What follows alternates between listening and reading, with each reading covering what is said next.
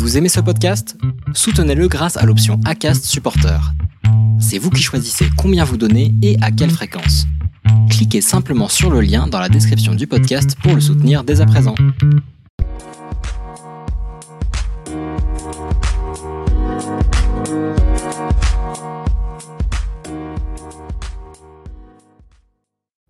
Bonjour à tous et bienvenue pour un quatrième épisode des légendes de Mogène. Pour ceux qui connaissent déjà le blog et les livres, vous savez que mes thèmes de prédilection c'est la Bretagne et les arts martiaux. Donc aujourd'hui on va mettre un peu la Bretagne de côté pour vous raconter une légende de samouraï. Et les légendes de samouraï c'est toujours très épique. Et le samouraï du jour n'est autre que Tsukahara Bokuden. Né en 1489, il vécut jusqu'à 1571, ce qui est plutôt bien pour l'époque, sa famille était l'une des quatre familles Karo, une famille qui servait le clan Kashima, l'une des branches cadettes de la maison impériale du Japon.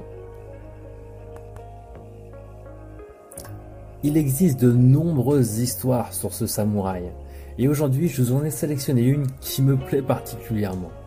Le célèbre maître Tsukahara Bokuden traversait le lac Biwa sur un radeau avec d'autres voyageurs. Parmi eux, il y avait un samouraï, mais extrêmement prétentieux, qui n'arrêtait pas de vanter ses exploits et sa grande maîtrise du sabre. À l'écouter, il était champion, toute catégorie du Japon.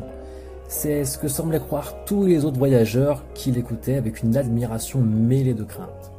Tous Pas vraiment, car beaucoup d'haine restait à l'écart et ne paraissait pas le moins du monde avaler ses amas de sornettes. Le samouraï s'en aperçut et, vexé, il s'approcha de Bokuden pour lui dire Toi aussi tu portes une paire de sabres. Si tu es samouraï, pourquoi ne dis-tu pas un mot? Bokuden répondit calmement Je ne suis pas concerné par tes propos. Mon art est bien différent du tien. Il consiste non pas à vaincre les autres, mais à ne pas être vaincu. Le samouraï se gratta le crâne et demanda mais alors, quelle est ton école? C'est l'art de combattre sans armes, répondit Bokuden.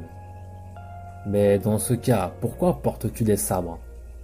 Cela m'oblige à rester maître de moi, pour ne pas répondre aux provocations. C'est là un défi de tous les jours. Exaspéré, le samouraï continua. Et tu penses vraiment pouvoir combattre avec moi sans sabre? Pourquoi pas répondit Bokuden. Il est même possible que je gagne. Hors de lui, le samouraï cria au passeur de ramer vers la rive la plus proche. Mais Bokuden suggéra qu'il était préférable d'aller sur une île, loin de toute habitation, pour ne pas provoquer d'attroupement et être plus tranquille. Le samouraï accepta. Quand le radeau atteignit une île inhabitée, le samouraï sauta à terre et dégaina son sabre, prêt au combat. Bokuden enleva soigneusement ses deux sabres, les tendit au passeur et s'élança pour sauter à terre, quand soudain, il saisit la perche du batelier, puis dégagea rapidement le radeau pour le pousser dans le courant.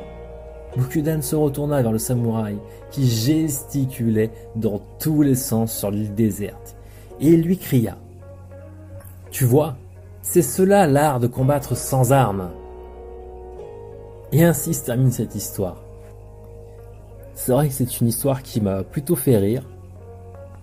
Car être prétentieux dans les arts martiaux, ça ne sert à rien. Un jour ou l'autre, on rencontre systématiquement quelqu'un de plus fort que soi. Si cette histoire vous a plu, n'hésitez pas à cliquer sur le lien qui va vers le blog dans la description. Vous trouverez des tonnes de légendes sur les arts martiaux, sur la Bretagne et bien d'autres encore. Et en vous inscrivant à la newsletter, vous avez deux e-books offerts qui vous racontent des légendes de Bretagne, mais aussi des lieux incroyables à visiter, et des histoires sur les arts martiaux, le karaté, et comment bien débuter le karaté do. Moi je vous dis à une prochaine, et pour d'autres légendes de Bretagne, d'arts martiaux ou d'autres, on verra bien. Et surtout, en attendant, portez-vous bien.